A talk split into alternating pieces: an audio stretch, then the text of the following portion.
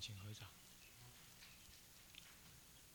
南无本师释迦牟尼佛。南无本师释迦牟尼佛。南无本师释迦牟尼佛。南无本师释迦牟尼佛。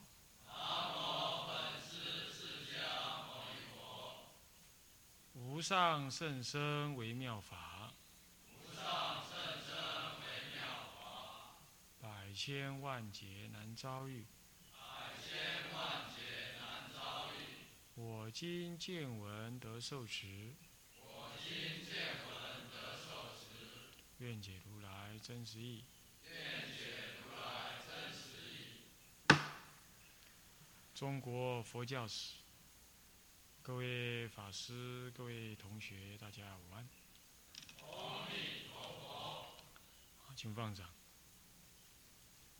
嗯，我们中国佛教史上一堂课呢，为大家上到这个啊玄谈部分啊的这个甲二历史及历史研究的范论啊里头呢，那么乙二跟乙一跟乙二已经上完了，那么历史研究是怎么一回事？或者是说历史是什么？我想历来呢，在这个我们说世俗之间呢，有很多的一个说法。比如说，有人认为啊，历史是历史学家啊，这个跟过去呢，呃，事件对过去事件的重新建构，或者是说。历史呢，是对过去事件的一个啊客观的呈现跟批判，或者是说啊历史学家是过过去的古人啊这个的的无限制的那个对话啊，或者也有人说呢啊历史呢是历史学家呢啊重新。将过去所发生的事情呢，在他的思想当中呢，啊，演练了一遍，演化了一遍，这叫做那个历史。所以，历史的定义相当的繁多啊。但是呢，这有关这方面的这个思想。你只要提出一个想法来，好像它就不完整。你比如说，最常被人认知的，就历史是历史学家对过去的重新建构。这个呢，在我们这个乙二里头呢，就有这种疑问了。因为你凭什么去建构过去呢？你真的能够建构过去吗？固然建构历史过去，过去的历史啊，不一定要把全部过去的什么事情都知道。你比如说，我们如果要研究唐朝唐太宗，当然我们不必要知道唐太宗吃什么饭，每天几点刷牙起床啊，或者他有几个太太，我们不必这样。然后我们就研究他的大略、作略、思想，这样就可以了。但就只是这样，你能吗？啊有谁认定这样子，你所建构出来就真的对呢？这个十九世纪初啊，差不多一八三零年左右啊，呃，这有位，哎，有位这个哲学家啊，不，应该说有位历史学家，名字我一时忘了啊，应该啊。相当有名，好像是柯林还是谁？他呢，啊，在这个大学里头呢，开始授课，那教导学生怎么样子查跟运用这个政府的档案。他们所谓的档案呢，大概就是我们这里讲的史料啊，啊，那么呢，他就建构了一个观念，就是说，只要你运用档案，客观的分析，并且呢，呃，合乎逻辑的这个这个组织啊，你就能够透过档案重建过去。啊就历史学家的责任，就是客观而科学的重建过去。从那个时候开始呢，历史学家好像认为，他们真的运用档案，运用了过去的史料，就真的能够重建过去。我们一般读历史，不是也这样这种感觉吗？对不对？对不对？是不是这样子？我们说，哎，过去的历史啊，我们朗朗上口，说是这样这样这样，在我们的感觉就是，哦，那就是真实发生了的过去。这个事情呢，从十九世纪初叶三。就是十九世纪三零年代，一直到二十世纪的初，差不多将近一个世纪以来啊，一直领导的欧美乃至日本，他对历史的看法，在他们来看呢，真的历史学家就像科学家一样，他能够利用过去的史料，或者是说档案，那个档案是被真实记录的，啊，那么呢，能够重建过去。这个大概是十九世纪最科学概念子底下的那种哲学研究，呃的历史学研究，也因为这样子呢，它被认为是很科学的，因为它精细的运用现有的资料来建构，那因此这种思想也就变成好像每一件事情都要这样做，比如说你研究音乐，你也可以研究音乐史，啊。贝多芬的过去怎么样？运用档案，然后来建构贝多芬的一生。啊，那么希特勒怎么样？呃，一个国家民族又怎么样？大至国家民族，小至一个一个个人，一个个人的过去，一个伟人的过去，几乎在这种呃史观里头啊，这种所谓的重建历史的这种史观里头，好像都可以做得到，都可以重建过去。重新构造过去，那因为大家都来重新构造过去，而且是很精细的，他还以为这是很科学的。一直到二十世纪初，开始有人对这一类的看法呢开始质疑。他认为说，你能重构的过去呢，根本是被记录下来的资料才能重构。问题是过去所发生的重要的事情，不会只有这些。你能重构的过去，其实也很片面。那开始就有人就说：“哎，历史历史并不是是历史学家重构的过去，是历史学家自己心灵的创造啊！死了，那叫创造，就像写小说一样了，这是你自己的创造。他只是运用历史素材做过去，对过去做一种创造。你真正的过去是不可得的。”讲到这样子，就把整个历史的权威性给破了。这是二十世纪初开始以来啊，就解构了这个历史的权威。历史主义就在这种思想底下被解构掉了。什么叫解构？就是解析它的构造，然后发现它的它的不完整性，以及它的荒谬性，使得它的那种权威性呢，就受到了挑战。这叫解构。这是后现代主义啊一直在运用的语句啊，对政府可以解构，对个人的权威可以解构，你你对你师傅也会解构，对，以前你崇拜你师傅啊，你出家跟着他，你觉得他有神通啊什么，后来越看越不是那回事，你就开始解构他了，哎，你平常生活你看他过日子，他也屙尿，他也不，他也他也吃饭屙尿拉屎嘛，他也有情绪嘛。哎，然后呢？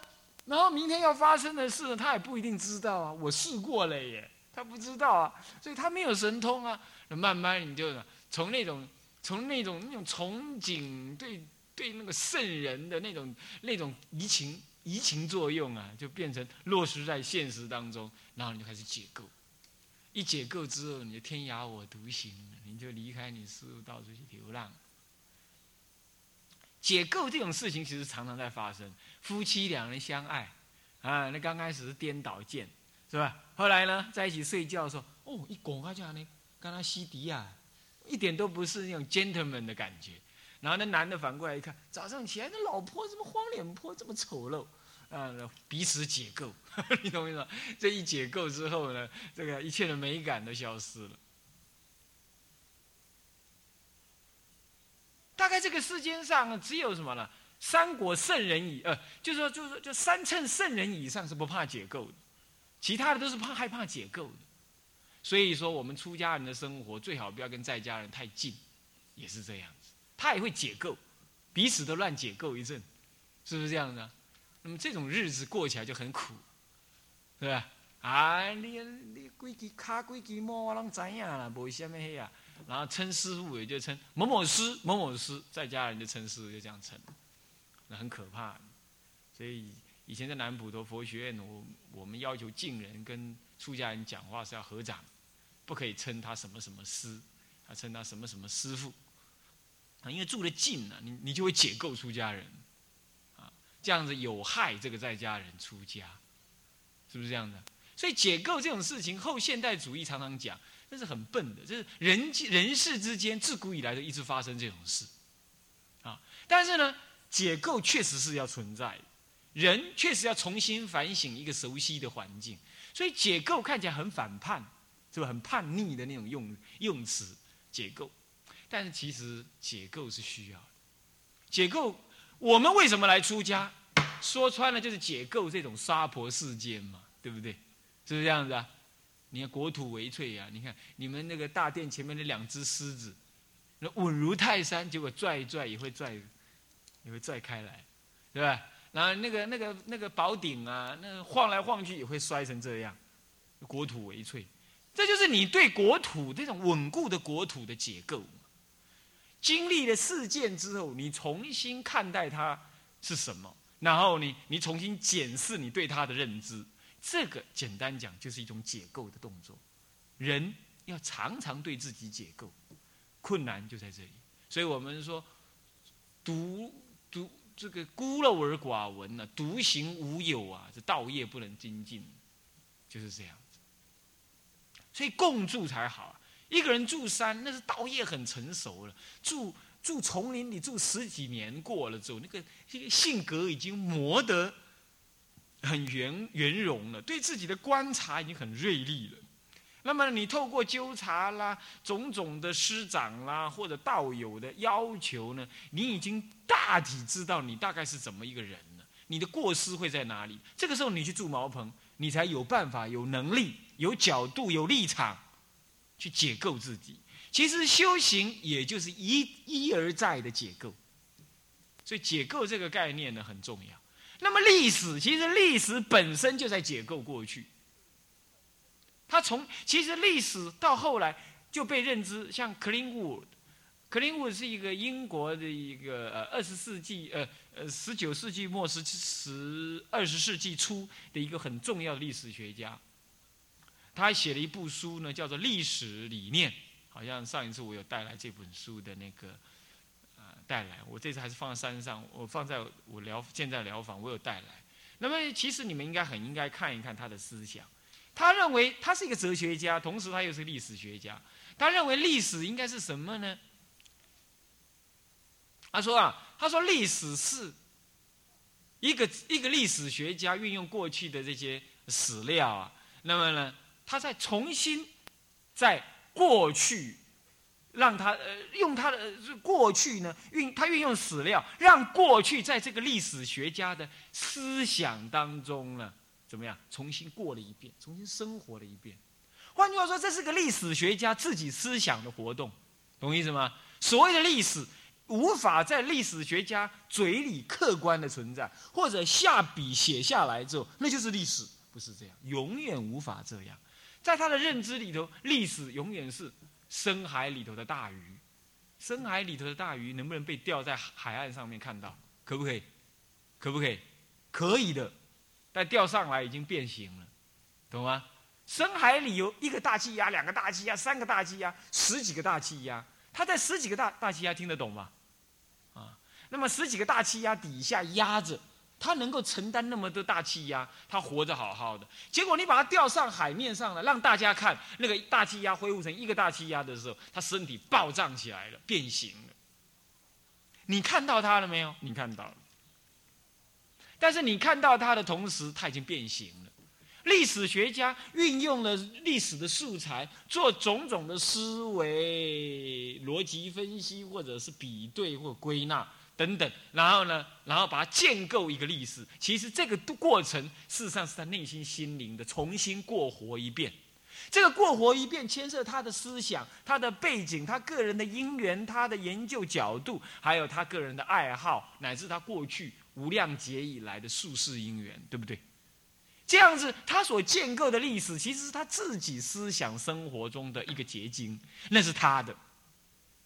那么，我们来看他写的历史，也只能够说是他思想底下的一个努力呈现的风貌之一。你不能够说那个是没有意义的，因为那是他他运用他的专才，运用他的时间，他就努力过活过一遍然而，你不能够认为那就是真实的历史的样子。这跟十十九世纪初的那位大师的名字我忘记，我忘了抄在这边。他所说的那种所谓的历史能够真实的建构过去，那是不一样的。这样懂吗？那这种这种诗这样子的一个一个一个一个检讨的历史观呢，就比较客观一点，你就比较容易接受了，对不对？那是他写的，但是有人又说历史干脆根本就是一种创造。所以现在讲历史的人像他写小说一样，那是又后代的人来看，他更进一步的来来看待历史。但是有人开始也反扑这个看法，他说：“你不能这么轻慢历史，你不能说历史是可以个别个别创造，你这样讲太过分了。那这样历史还有什么真实性可言？还有什么权威性可言？历史还有什么好读的？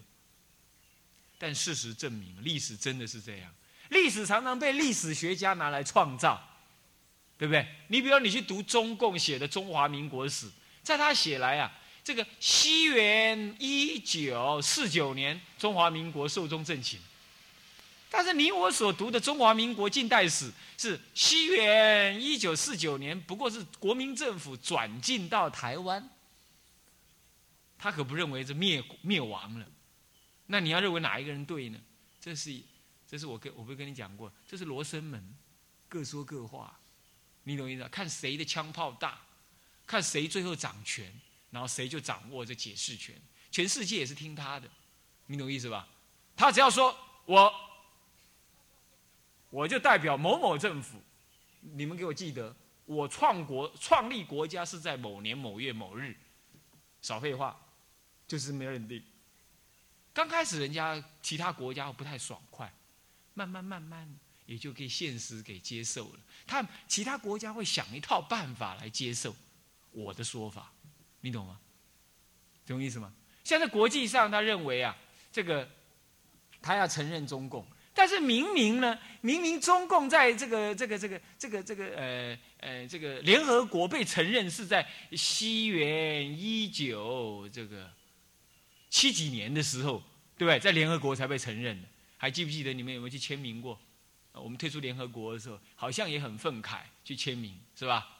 对不对？那个时候呢，那个时候是人家不承认那个那个所谓中华民国，那个是中华人民共和国啊，那就怎么样，是吧？这个这个就就就是就就就所谓的中共啊，他们那个那个国家就出现，被人家承认。那到底这有什么正义可言？没有的啦。哪有什么正义可言？这件事情，孟子当时就已经很感慨过了。国际社会是不会有什么正义的，都是唯利是图的了。所以他劝人家要建呃建立私义，可能吗？国际社会上是不可能的，你懂吗？不可能。所以这这就是什么？这就是这就是五浊恶世啊！所以有人要创造人间净土，那怎么可能嘛？是不是？那对对国际局势不了解，才会这么想。那么至于我们出家人怎么认知呢？我没什么认知。我今天讲这个话，不是说中共不对，也不是说台湾对不对，我没有什么特别认知。我就是什么呢？我就是我就是世间一切众生的保姆。您安怎共同给晒？反正我心里清楚。反正啊，这些历史都是个人创造的，你懂意思吗？很难解释，很难解释。同一件事情，你要看你用什么角度讲话。那看你用什么角度看待它，完全解释不一样。是不是这样子啊？是不是这样子啊？很简单，嗯，很简单。比如说，你们教务主任现在假设正在大殿前面，手背在后面，穿着长衫，很悠闲的在大殿前面走。我来看，我来看到这个动作，那个只是一个动作哦。但是我来看那个动作，我的感觉是：哦，我好羡慕他，我们的老介兄，啊，做教务主任还能这么清闲，哪一天我能够这样子多好。我看到是这样。那你们学生看到是什么？哎，我们教务主任呢，任重道远，他在那里思维，呃呃，运为筹运这个这个这个这个这这个这个运筹帷幄之中，决胜千里之外。他正在怎么样？他正在思考呢？佛学院的方针，但他的师傅看法就不同了。哎，这好命，你我你家做啊要死，大殿啊那要改经啊，伊啊那少年的离下喊的喊的。你看看，完全三个看法完全不一样。但我这是假设啦，若有雷同，纯属虚设。真的是吧？我这是假设的意思哈，不一定他的师傅真的这么想，但搞不好是真的想啊。那个动作没有任何意义啊，没有实质的意义啊。但是看待他这件事情，因为看的人不一样，绝对角度不一样，解释不一样，感觉不一样，是不是？是不是这样子？是啊，就是这样。金龙寺呢？我说那个报纸把它退掉，不要不要报纸，不要有新闻，什么都不要有。但是我并不阻止什么了，阻止出家人出到。青龙寺出家人出到外头来看看报纸，为什么？因为呢，他出来，我容许他看一下报纸，但是他必须看到苦空无常，他不是看到五花八门，懂吗？但是为什么不在庙里看？庙里各种人嘛，对不对？各种人呢，他看久了就形成习惯了，最后就每天就是期待吃完早餐，报纸来了没有？报纸来了没有？那 就给搞成这样了。你就变成吃鸦片一样，这样修道就起颠倒心。报纸本身没有罪过，有罪过的是你在贪染世俗的心。但是你那个训练场所里头有报纸，那还像话？整天不谈道，在谈报纸，乃至于把报纸当鸦片，是每天要吸一下，吸一下世间的空气，你才会安住道业啊！不然念佛就念一念，就跑到《中国时报》《联合报》上去了，那不很荒唐？就是不急不离，你让他知道这件事情，看你用什么心态就比较这种意思。所以历史，哪哪怕你是掌握最完整的资料，全天底下第一份资料，你的解构都是不一样。最明显就是报纸，最明显就报纸。比如说今天呢，刚好在车上，我看到两份报纸。一份《中国时报》，一份是《联合报》，干什么呢？这个《中国时报》呢，就就美国做了一个调查，就美国国防部他担心呢，这个这个国防部的军队跟美国的老百姓的思想会有分离。他指的是说，到底战争还是不战争呢？可能军队会认为不要战争最好，因为老百姓不喜欢战争。但是老百姓真的这么认为吗？国防部部长很担心。国防部认为呢，老百姓可能认为必须战争的时候还是要战争，可是军人可能会认为，人家老百姓不要战争了。结果后来又搞成怎样？搞成说军人厌战，老百姓想战，这不是很荒唐吗？所以他很担心。结果这个事情就弄成美国的大学三个大学组成一个一个一个一个研究小组，研究了一年，对社会精英、社会老百姓、死老百姓啊啊！还有军中的精英三三类人做研究，说到底，如果作战了的时候，比如说波斯湾战争呢，比如中东起战争呢，或者台海战争，你愿意出兵吗？哦，那么呢，出乎意料之外，老百姓认为应该出兵，尤其是台海战争，而且呢，可以死伤到两万人，都没关系。那么呢，军队当中说勉强可以出兵。但是死伤呢，不要超过一万七千人。换句话说，军人怕死哎，老百姓不怕死，那这样，然后就公布出来了。好，同样这件事情啊，中共绝对不刊登这个故事。他认为，去去去，这北塞好问老百姓怎样？他一定不让老百姓知道。倒过来呢，《中国时报》怎么处理这件这件现世的历史，对不对？这刚刚发生的历史，《中国时报》就把大幅偏，他就他写法就是这样子，让我感觉就是说，美国愿意出兵，如果台海战争，美国愿意出兵，而且能够死到两万人，就正面的这样写。《联合报》呢？如果发生台海战争，好像美国人愿意出兵耶，而且死两万人好像也没关系。他用“好像”，这才刚刚发生的历史啊！两个报纸写法就完全不一样，为什么？为什么？立场不同，立场不同。如果用自由主义来说，《中国时报》倾向于左派，《联合报》是右派，一个是保守死硬保守派，一个是激进改革派，有点这个意思。比如说，所以态度就不同这我是比喻哈，这不能随便这么说的。我是比喻，他们两个态度不太一样，所以这现世才发生的事，你看解读就不同啊。那你说三十年前发生的事，就算资料摆在你眼前，两个历史学家解读会一样吗？所以再怎么说，历史确实。